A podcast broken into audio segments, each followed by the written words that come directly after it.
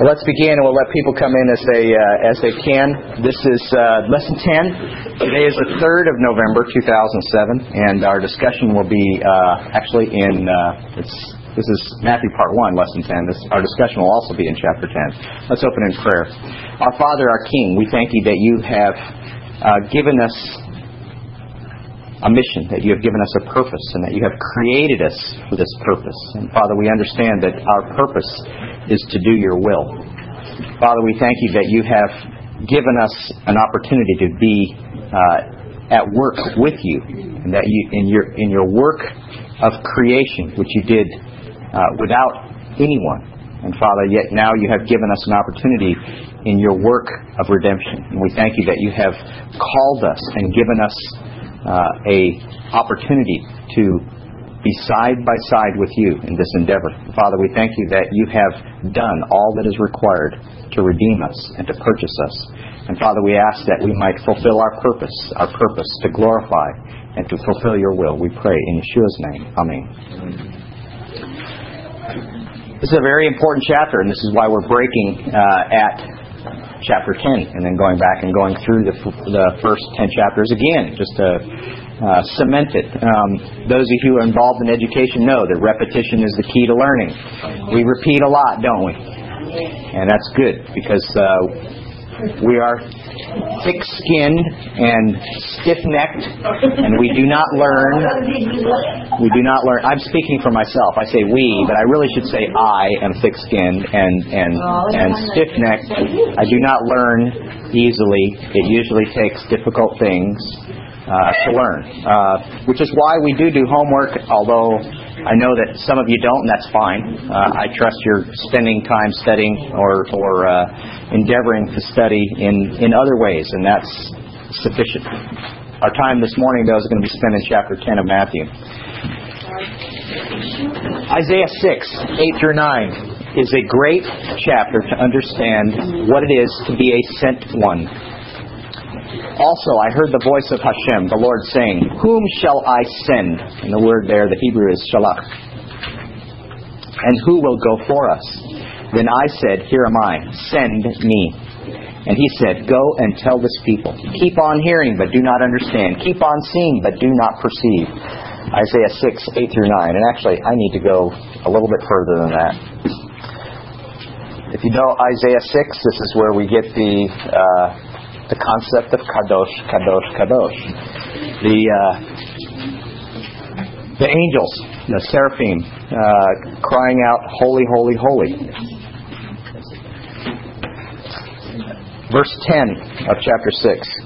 Actually, verse 9. He said, Go and tell this people, keep on hearing but do not understand, keep on seeing but do not perceive. Make the heart of this people dull, and their ears heavy and shut their eyes, lest they see with their eyes, and hear with their ears, and understand with their heart, and return and be healed. Then I said, How long, Lord? He answered, Until the cities are laid waste and without inhabitant. The houses are without a man. The land is utterly des- desolate. The Lord has removed men far away, and the forsaken places are many in the midst of the land. But yet a tenth will be in it, and will return, and be for consuming as a terebinth tree or as an oak whose stump remains when it is cut down, so the holy seed shall be its stump. I mean, there's a lot of people who, who have used the idea of the kingdom offer in the first century, in Yeshua's uh, ministry, as a, uh, as a bludgeon against the Jewish people nationally and, and individually. Uh, to say you had it staring you in the face and how stupid could you be you didn't see it? And uh, we know that this is absolutely false. That there were many that saw it, and they were of Jewish descent. Uh, Gentiles were not added into the kingdom in clear, unmistakable terms for 10 years after Yeshua's resurrection. That the first assembly uh, first assemblies were 100% Jewish or proselytes. Uh, and that national Israel, much of national Israel, in fact, did. Many, many did recognize him as Messiah. There was a great messianic, uh, messianic movement of that time. Uh, what we read in the book of Acts in chapter 21 is that myriads and myriads living within Jerusalem, and this would be at about the year 60 of the Common Era, were following Yeshua and they were Jewish, 100%. Jerusalemites, and when it says myriads and myriads in the Hebrew, it means tens of tens of thousands. The population of Jerusalem, other than festival time at the time, was about 40 to 50,000. So that means up to half the population of Jerusalem were believers and followers of Messiah. This is a significant movement within Judaism, and uh, so that so the the, uh, the the arguments and the polemic have proven themselves to be false if one just simply looks at history. But if you look at the book of Matthew, it does as well. And let's look at that. For the last few weeks, we've been talking about a mission. Yeshua is, is, has a message that he's bringing. It is a mission. The mission is not about showing miracles to prove he's Messiah, is it? This is an interesting problem. We're going to look at it today. Why does he not want people to know he's Messiah? Aren't the miracles to prove he's Messiah? We, we saw that his messiahship is not proven by miracles, is it? If we look for miracles, we will be deceived. True? Yeah. We see miracles, there's no question. But are miracles the proof that God is at work? No, they're not, because because we know the enemy is capable of the supernatural miracle as well. So what is it that we know? How do we know how what validates a speaker? What validates you? You go tell someone at work, you want them to know the good news. That's right. It's not what you say, is it? What validates you? What you do, how you live. It is consistent with what you say, correct? Uh, when, do, when are you being validated? Only when people are looking at you? No. You're being validated all the time, aren't you? So, it is a consistent life. That is what validates. Yeshua's message, the message of Messiah, the authority of Messiah is established by, first of all, his obedience is obedience. Period. That's exactly what Deuteronomy 13 teaches us, is that a prophet can come and he can have miracles and wonderful things, but what establishes that he is truly a prophet sent from God? That he doesn't lead you away from God, from the commandments of God. There are some who believe that Yeshua came to undo Moses, as they would call it. That would be completely and utterly unacceptable according to Moses words in Deuteronomy, right? God's words that Moses wrote down. Why? Because then anybody could come and say, I got something great. You know, you didn't get the full picture. Let me give you the full picture. And we'd all be Mormons today or something else weird. Right? It is established by God's words that He spoke. And obedience to God's words, Yeshua is, is the perfectly obedient prophet and as such he proves his messiahship. What is this gospel message that comes? In chapter 10, this is the second of his five sermons in the book of Matthew. When I say sermons, it's just discourses whereby he, re, he, he sits and teaches for an extended period of time rather than simply answering questions, right? He speaks and doesn't simply respond. He is the initiator in these five uh, discourses throughout the book of Matthew. This is the second. What was the first? What chapters? 5, 6, and 7. What some people call the Sermon on the Mount, or as in Luke is called the Sermon on the Plain. So the Sermon on the Mount is his first sermon or discourse in the book of Matthew. This is his second. Okay? Chapter 10. Um, in this, he is actually sending his disciples out, his Talmidim, his disciples out. You, if you did your homework, you know the word disciple is, is uh, much different than than uh, Oftentimes it's conveyed in English, right? but he sends them out with a mission. It's the same mission he's been on. It's the same mission that God has always had his prophets on. It's interesting that here we have Messiah on that same mission. People don't usually think of that. I'm supposed to be like him. I'm supposed to do what he did. What did he do? He was sent. It's his primary his primary his primary mission was to be sent. To be sent. We think of him as a savior, a redeemer, and he is. But to do that, he had to be sent. So sending is a very important thing in this. And he comes also with this mission, this gospel, this kingdom offer. Now, this is where we have to be careful and we have to be uh, uh, loving of those who maybe not agree with this idea, but what we do need to understand is that the gospel message it is it is anachronistic to imagine in your mind these ten these excuse me these twelve uh, disciples being sent out with the message uh, raise your hand if you accept Jesus as Messiah. It's, it's just anachronistic. I mean, it, it, it doesn't fit in time. It does. It's it's it's incomprehensible. What were they sent to say? Was there any message? We're going to look at it here in a second, but just as an overview of those who did your homework, was there any place where he said a reference to him, even? That's an interesting thought, isn't it? what were they supposed to do? They were supposed to go with this message, and this is why this is why we're spending time in the introduction. It's the same message we've been seeing all along. We saw it first in Matthew chapter in Matthew chapter three, right, with Yochanan, the immerser, John, the baptizer, right? What did we see? This one message: repent. The kingdom of heaven is at hand. That's the gospel message. Always, it's always the gospel message. It's good news. Why is that good news? Repent. You need to obey. You know, repent because the king's coming. That's good news. You know, it's kind of like people saying, you know, we've had we've been having a party here in the vineyard, and the master's on the way home, and oh no, everybody put everything up. Exactly. That's a good news message. Why is that a good news message? We're never happiest when we're disobeying, are we? the party was seemed fun at the time, but afterwards, like, wow, was that out of hand? We we definitely messed the world up, didn't we? Yeah. So repent. The kingdom is at hand is in fact good news. Why? Because living under the king is always good. Living with the king as reigning in our lives and in the world is best. So that's the message. That's the message that we're going to talk about today. Let's go to Matthew chapter 10, verse 1. You know that there are no chapters in the Holy Scriptures. There are no chapters. There are no verses. Yeah. It is why is it is why uh, the parashah, the sidra, the weekly readings are identified by a word or a phrase, but usually a word or phrase found somewhere at the beginning of a passage. Why? Because you've got to be talking about what we're talking about. So when I say Lech Lecha, everybody goes, "Oh yes, we're talking about the passages about Abraham being sent from Ur to the promised land. That's what we're talking about when I say Lech Lecha, as opposed to Genesis chapter 12, verse, actually, I think it's earlier than that. Genesis chapter uh, 12, verse such and such, right? We, instead of that, we actually identify it by a phrase.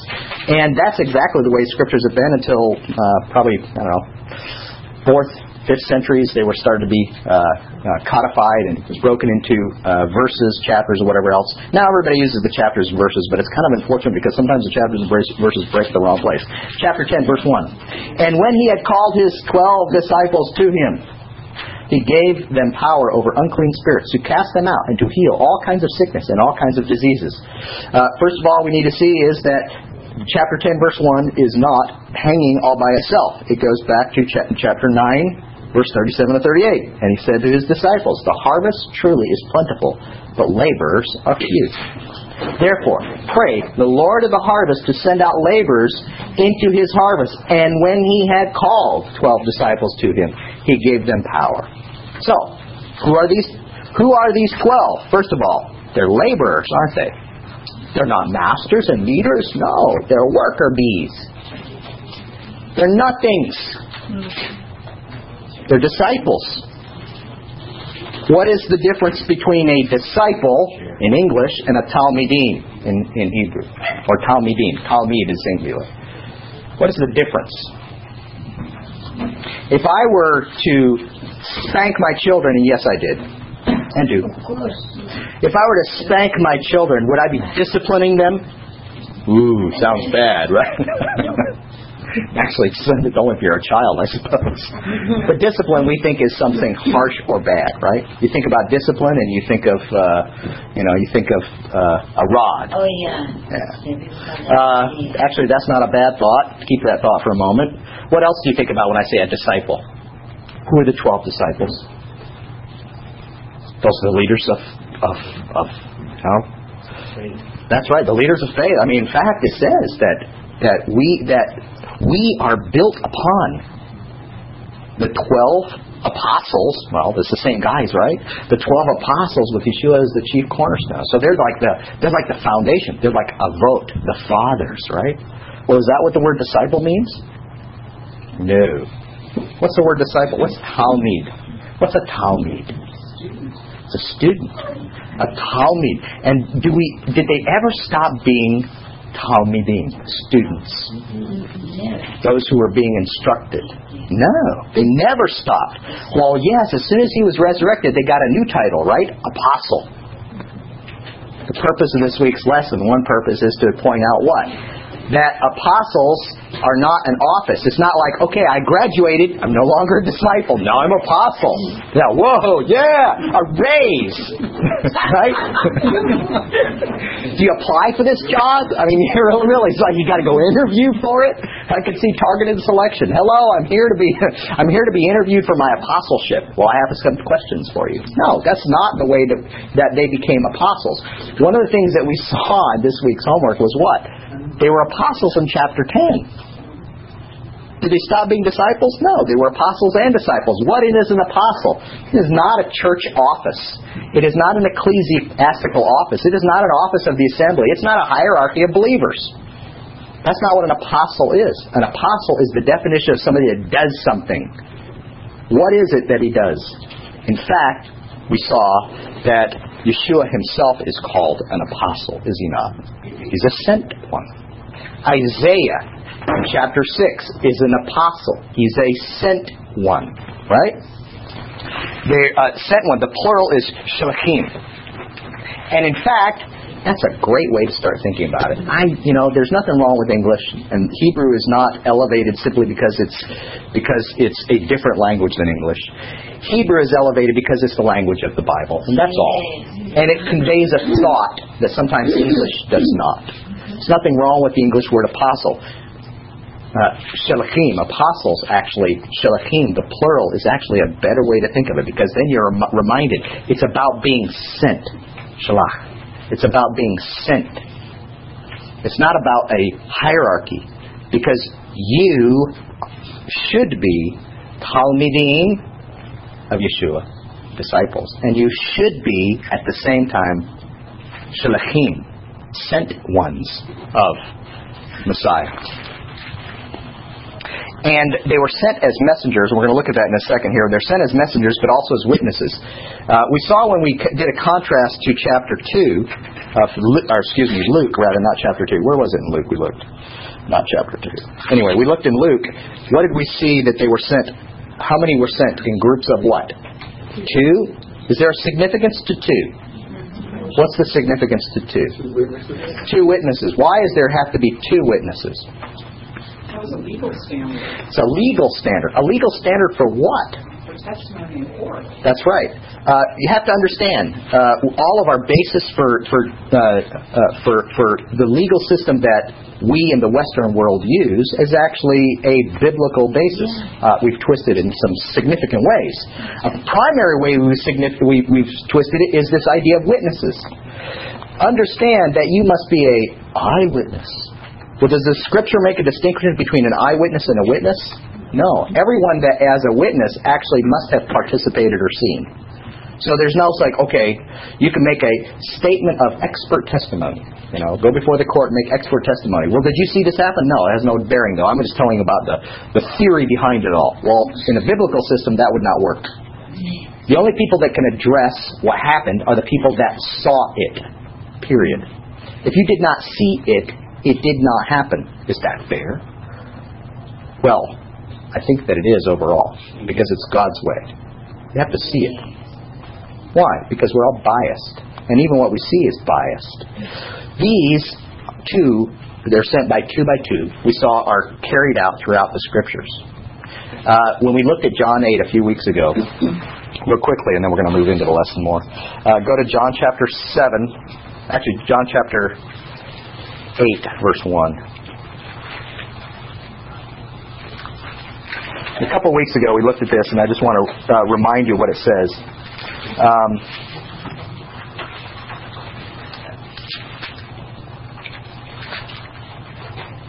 and I'm not in the right place.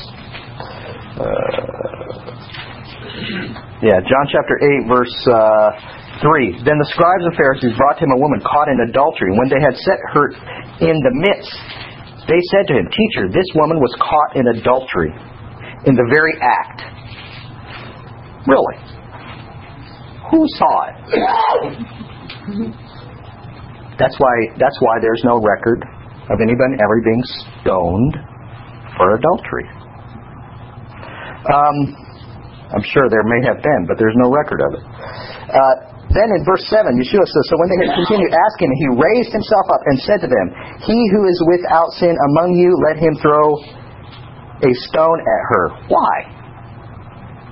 He's without sin. In other words, no one can ever judge anyone. That's what people say this is all about. It's nonsense. He's asking for qualified witnesses. What's a qualified witness? Someone that, first of all, that was there and saw it. Number two, that, that's the first qualification. Number two, what did you do about it? Because Leviticus chapter 19 says that if you see it, if you see your brother sinning, you must speak up. You must go and say, stop. That's a valid witness. If you do not say stop, your eyewitness is invalid. A witness in a court must first be able to say, I saw it and I told them to stop. Otherwise, they're not a valid witness. Bingo. Guess what? How many witnesses in the United States in court or anywhere in the Western world would qualify as a witness then? Very few. Because what do we do? Oh no, I can't judge. Oh, I don't want to get involved. and, and Leviticus 19 tells us we have a responsibility to be involved. We talked about this. A responsibility to be involved in our brothers and sisters. Period. And when we see our fellow brother or sister in sin, what are we supposed to do? We're supposed to stand up and say, Stop! Right? Now you become a valid witness. Sorry, but that's the truth. Now you're a valid witness. Guess what? There are no valid witnesses here. So she got off scot free? No. But she couldn't be punished with capital a capital offense. Yeshua was not applying a certain measure of mercy that was not already provided within the scriptures. He appropriately applied the scripture. Why? What was its purpose? It was purpose was to make each person responsible for the other. They had failed in their responsibility. Who were the sinners standing there in the temple grounds that day? Everybody. Why? Because first of all, the woman had indeed been involved in adultery. She was a sinner. And all those that were accusing her were sinners too. They were sinners, but they were also sinned with regard to her. Because if they said that she would have been guilty, they had to prove that they were an eyewitness and that they had told her and him, the other person is not present, are they? To stop. That's the basis. So this, this idea of being a witness is really important. That's why he sends them into. What does he go to tell them to do? He gives them first special special powers, specific powers to cast out demons and heal the sick.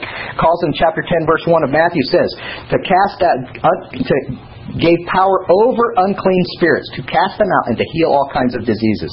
What's an unclean spirit? Based on what we've been looking at for the last three weeks, what's the word unclean, do you think, in Hebrew? If you remember the Hebrew. If you don't, tameh. Tameh. We talked about it being, some people would say unclean, that's what English says, or ritually unclean, but probably a better word is fragmented, not whole, not ready to be in the presence of God. An unclean spirit. What do we see in chapter 6 of Isaiah early on? We see angels saying, Holy, holy, holy, and they never stop. Are they unclean? No, they are in the presence of God. They're tahor. They themselves are the holy angels. They're dedicated to Him alone. So what's an unclean spirit? It's an enemy. Enemy of God, enemy of us, right? An unclean spirit. It's interesting the word unclean, though, isn't it? Now that you know unclean, not whole, fragmented, not ready to be in the presence of God interesting that it uses that word. It gives you a little bit more insight maybe into it. And also to heal all kinds of diseases, uh, cast out all, excuse me, heal all kinds of sicknesses and kinds of disease. Now, in chapter 6, it names the names of them here, but in chapter in chapter 10, verse 6, rather, it says, uh, actually go to verse 5. These 12 Yeshua sent out and commanded them, saying, Do not go into the way of the Gentiles, and do not enter a city of the Samaritans well, the Gentiles, uh, I hope we all know who that is. Uh, who are the Samaritans? Uh, yes, some would say half Jews. By the way, the Samaritans would argue with you and say, oh, I beg your pardon, I'm 100%. Who were they, though? Anybody know the history behind Samaritans? When the captives were taken away, they were the ones that were brought in to take their place into the region. It could be argued that they maybe were half, half, or maybe not even at all. More importantly, though, the Samaritans adopted, whether they were Jewish or not, they adopted the Jewish religion as they were living in the land. Well, the first time we read about real Samaritans as they're described, as we understand in the first century, is probably after the captives came back from Babylon, around the fifth century uh, before the Common Era. They came back from Babylon, and these are the people that harassed them. Ezra and Nehemiah harassed them as they were building the, the, the walls of the city of Jerusalem, the temple again. It's like rebuilding it. And like these were the bad folks, right? The, and and so some enmity grew up between those who were occupying the land at the time or were left in the land. If you if you were to take the Samaritan argument, they said, well, we were left here.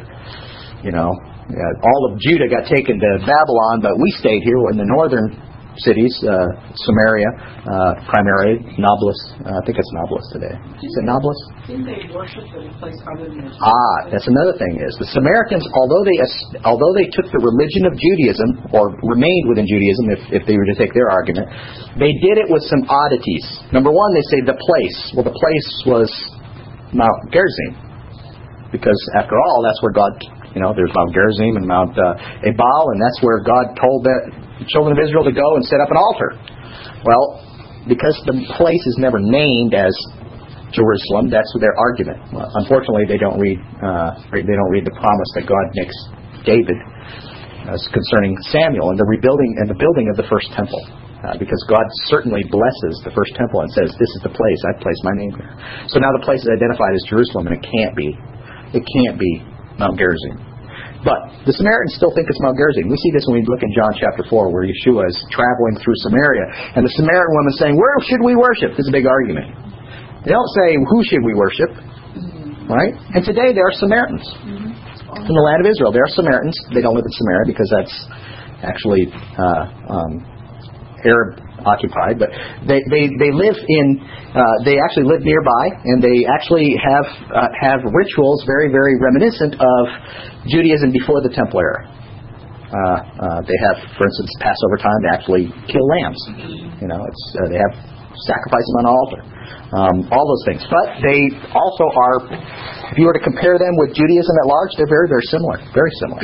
Um, but uh, and they would claim their their heritage goes all the way back to Abraham, not being not being not being half Jews. But here's the argument: it says, don't go to them, don't go to the Samaritans, don't go to the Gentiles. So who's left? you, you, you can see why I'm siding with the with the Jewish view. The Samaritans were not Jewish because this is what is implied here, right? Don't go to the Samaritans, don't go to the Gentiles. That seems kind of harsh.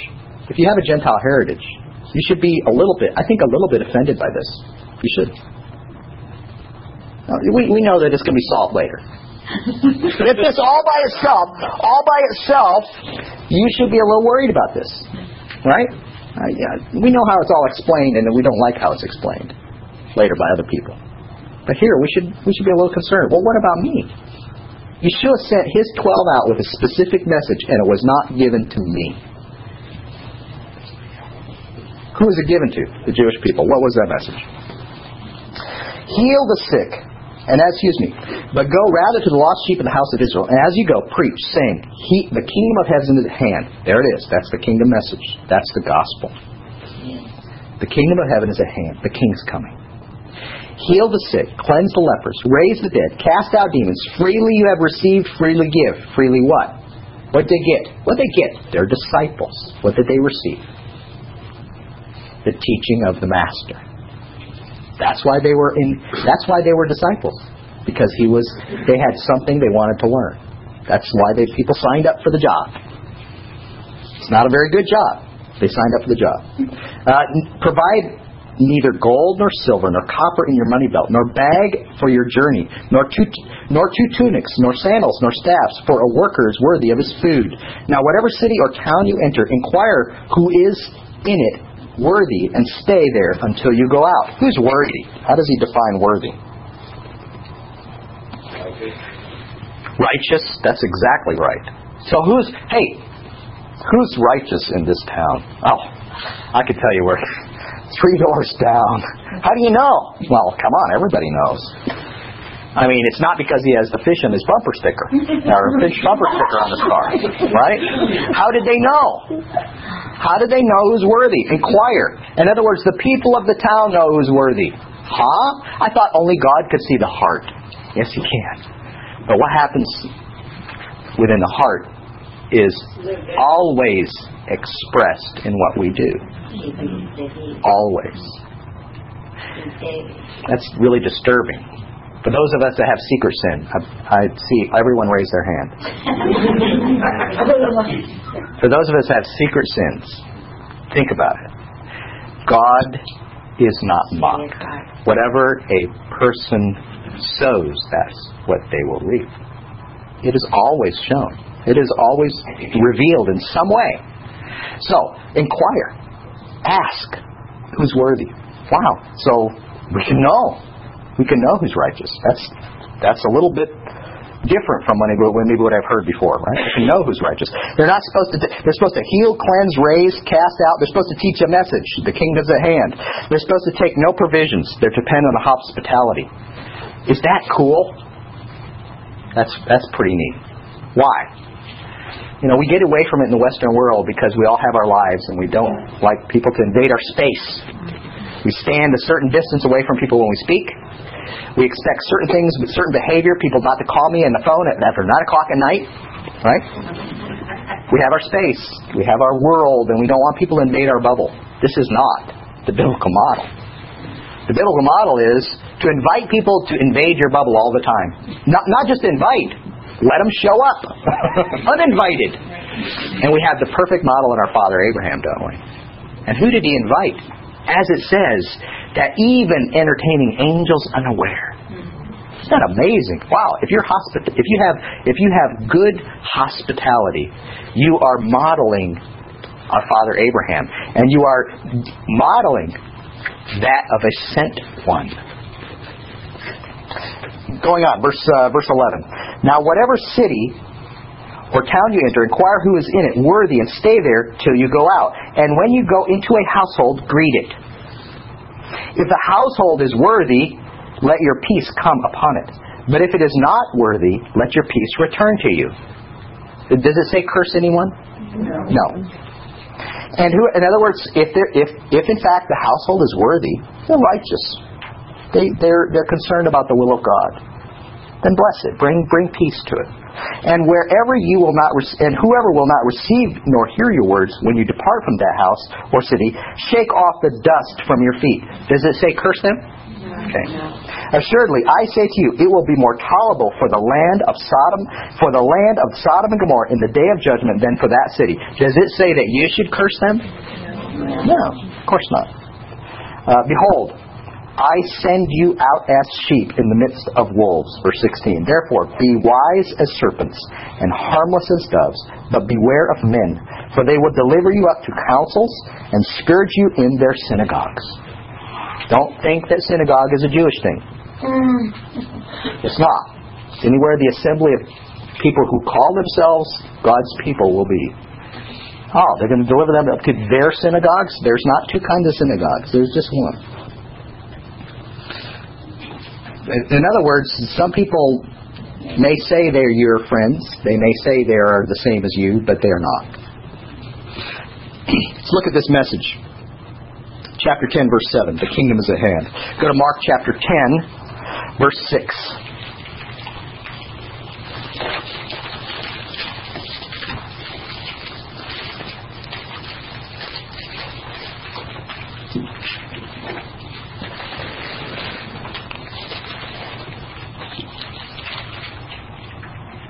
I don't think that's correct. Oh man, maybe it's nine six, huh? All right, who did their homework and knows what the verse is? let's skip to actually let's skip to John chapter three too. Maybe that's correct. See, I do need proofreaders, don't I?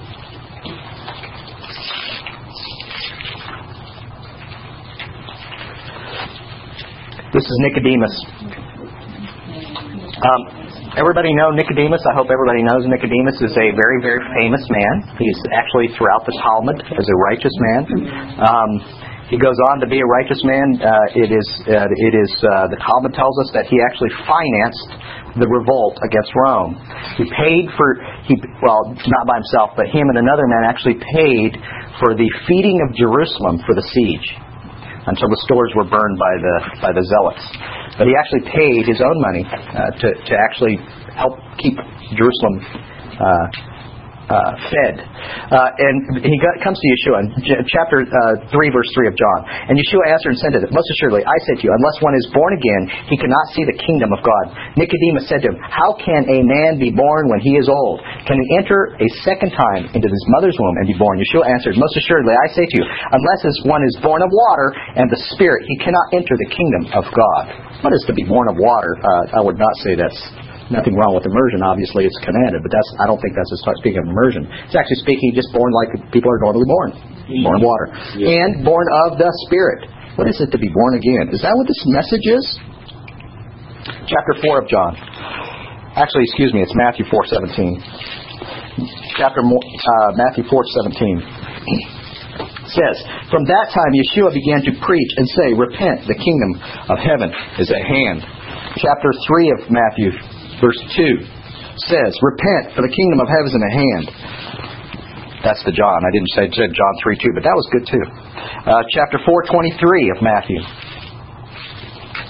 says, And Yeshua went about all Galilee, preach, teaching in their synagogues, preaching the kingdom of he- kingdom, uh, the gospel of the kingdom, and healing all kinds of sickness and all kinds of disease among the people. And chapter 9, verse 35 of Matthew. And when he saw the multitudes, he was moved with compassion for them because they were they were weary and scattered like sheep having no shepherd. What's it, who's the greatest shepherd in Scripture other than our master here? Who's the greatest shepherd in the in the uh, in the Tanakh? David. Who's David? He's king. the king and the shepherd, these are synonymous, right?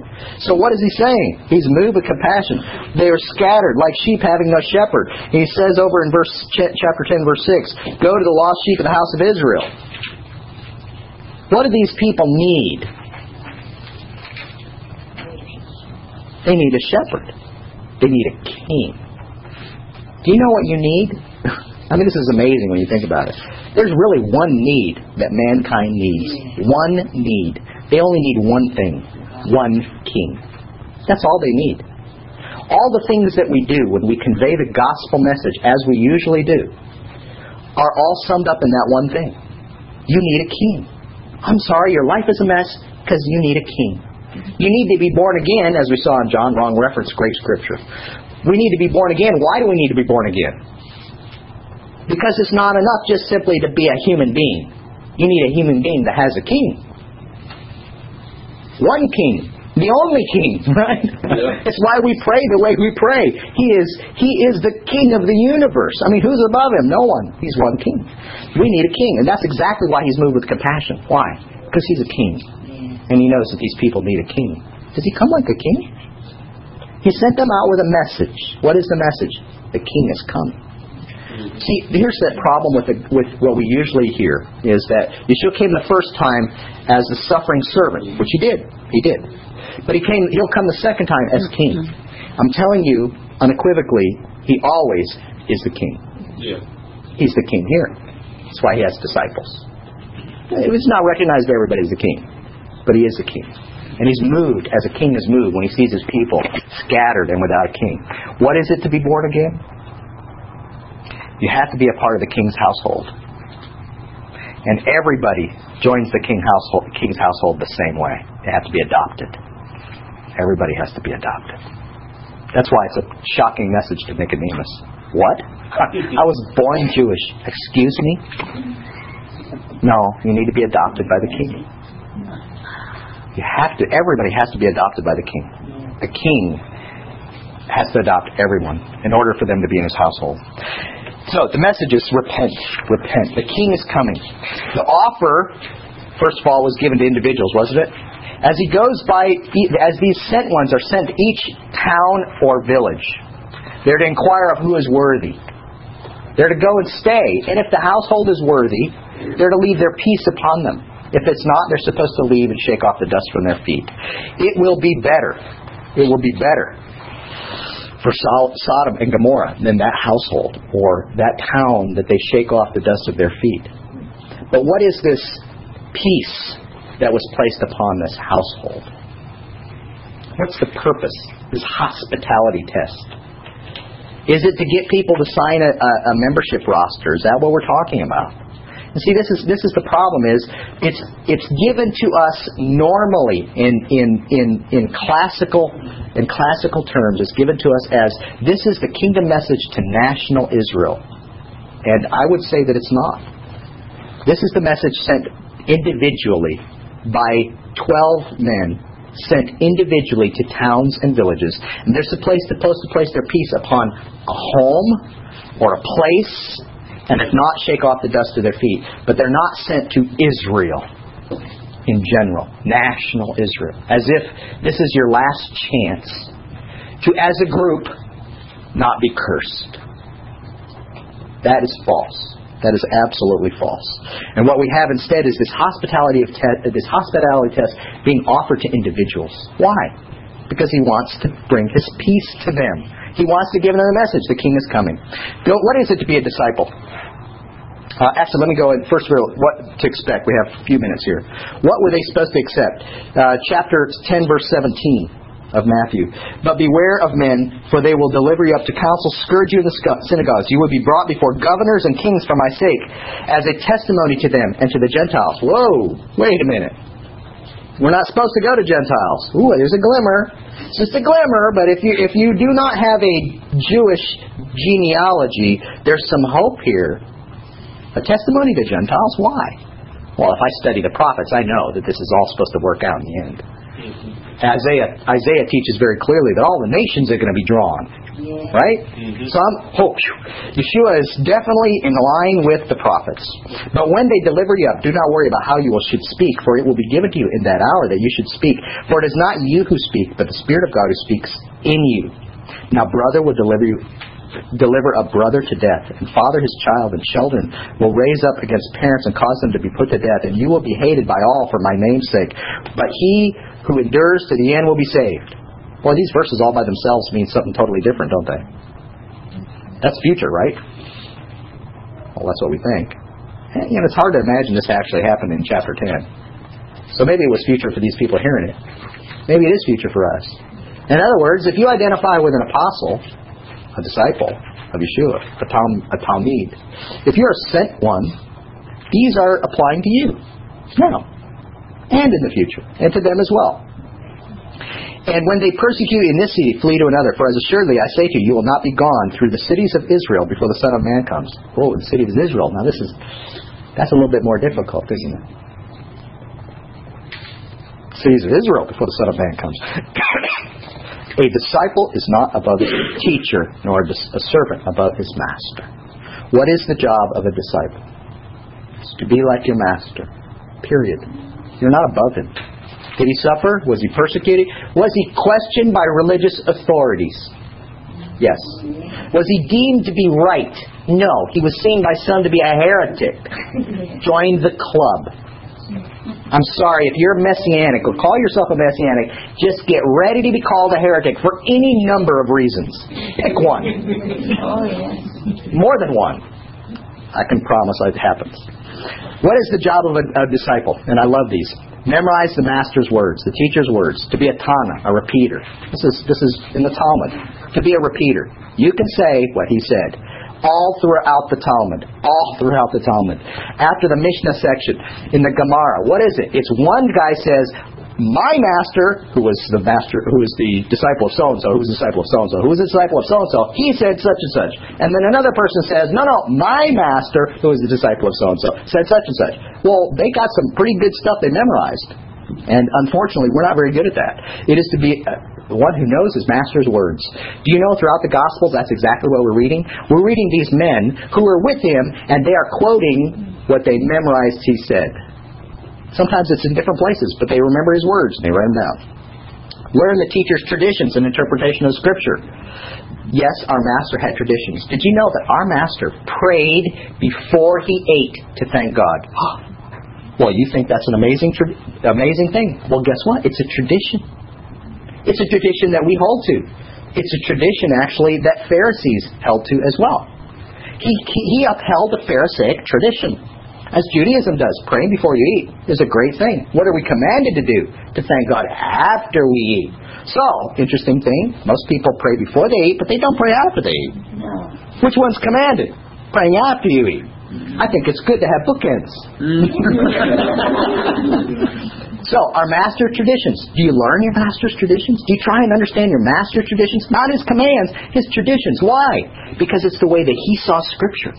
It's correct, that's true, but it's the way that he saw Scripture. Because if I understand the way he understands Scripture, then I have a better idea how I can convey his teachings to other people. It's very important to understand your master's traditions, to learn to imitate the teacher. It is to be perfectly reflective of him. I never speak for myself. You should never speak for yourself. You should always speak for him. It to be in his name is not a magical formula closing your prayers in Yeshua's name, that's wonderful, but understand what it means. It means I want what he wants, I'm imitating him. That's all. It, it's not a magical formula. Oh no, that prayer was not valid, you didn't say it in his name. Mm-hmm. No, that's not what it means. To pray in his name, this is disciple stuff, this is in the Talmud as well. To speak in your master's name is to speak exactly what he spoke. That's it. So when you pray something that is not God's will, it's not automatic by saying, if it's your will, right? You are not praying in His name. You should pray what He wants, to take up He wants. Chapter 10, verse 24 says, We are not above our Master. Thank you. I'm going to close here in a second. Now go to chapter 10, verse 37. And unfortunately, I wish I could spend hours on this. This, this is this is as a disciple of, of Yeshua, this is my greatest failing. He who loves father or mother more than me is not worthy of me. And he who loves son or daughter more than me is not worthy of me. He who does not take up his cross and follow after me is not worthy of me. He who finds his life will lose it, and he who loses his life for my sake will find it. This is not a description of martyrdom. This is a description of daily daily surrendering your own will to Him. That's it. What did we read about those who are worthy? If the household is worthy, place your shalom upon it. But if it's not worthy, shake the dust off your feet. Does the master come into your home and see that you are not worthy? Because you do, are not worthy because you not hold him in high esteem, in the highest esteem. That your life is not a daily surrender to him. And does he sadly shake the dust off his feet as he leaves? Or does he find peace? And does he place his peace upon you? That's what we want. We want him to stay. It is this loyalty test that we find to be the most difficult as followers. But it's really one of the ones that we understand to be the real test of our hearts. The real test where we say, ah, you know, as close as I may feel at times, I need to I need to stretch even more to be obedient. Some have taken the events around the kingdom offer and made them to say something they do not. It is not a polemic against the people of Israel, a way to promote a dangerous heresy called replacement theology, and that's only one one theology that's dangerous. Uh, this is not about curses against Israel because they refuse Messiah. Absolutely, categorically not. Uh, the kingdom offer is an important step in the process of redeeming. He wants to redeem Israel individually and nationally. This is an important step. Why? Because it gives us the model. These are not just 12 men sent.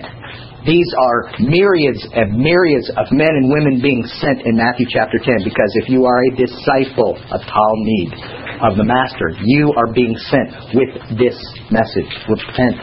The kingdom of heaven is in the hand. And what will it result in? Ultimately, the king will come and he will redeem all who are his. And Israel will all be saved. Praise God. Let's close in prayer.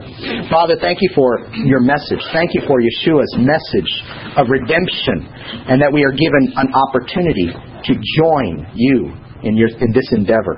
Father, as sent ones, teach us to be faithful disciples, living faithfully, consistently before you. We pray this in the name of our Master Yeshua.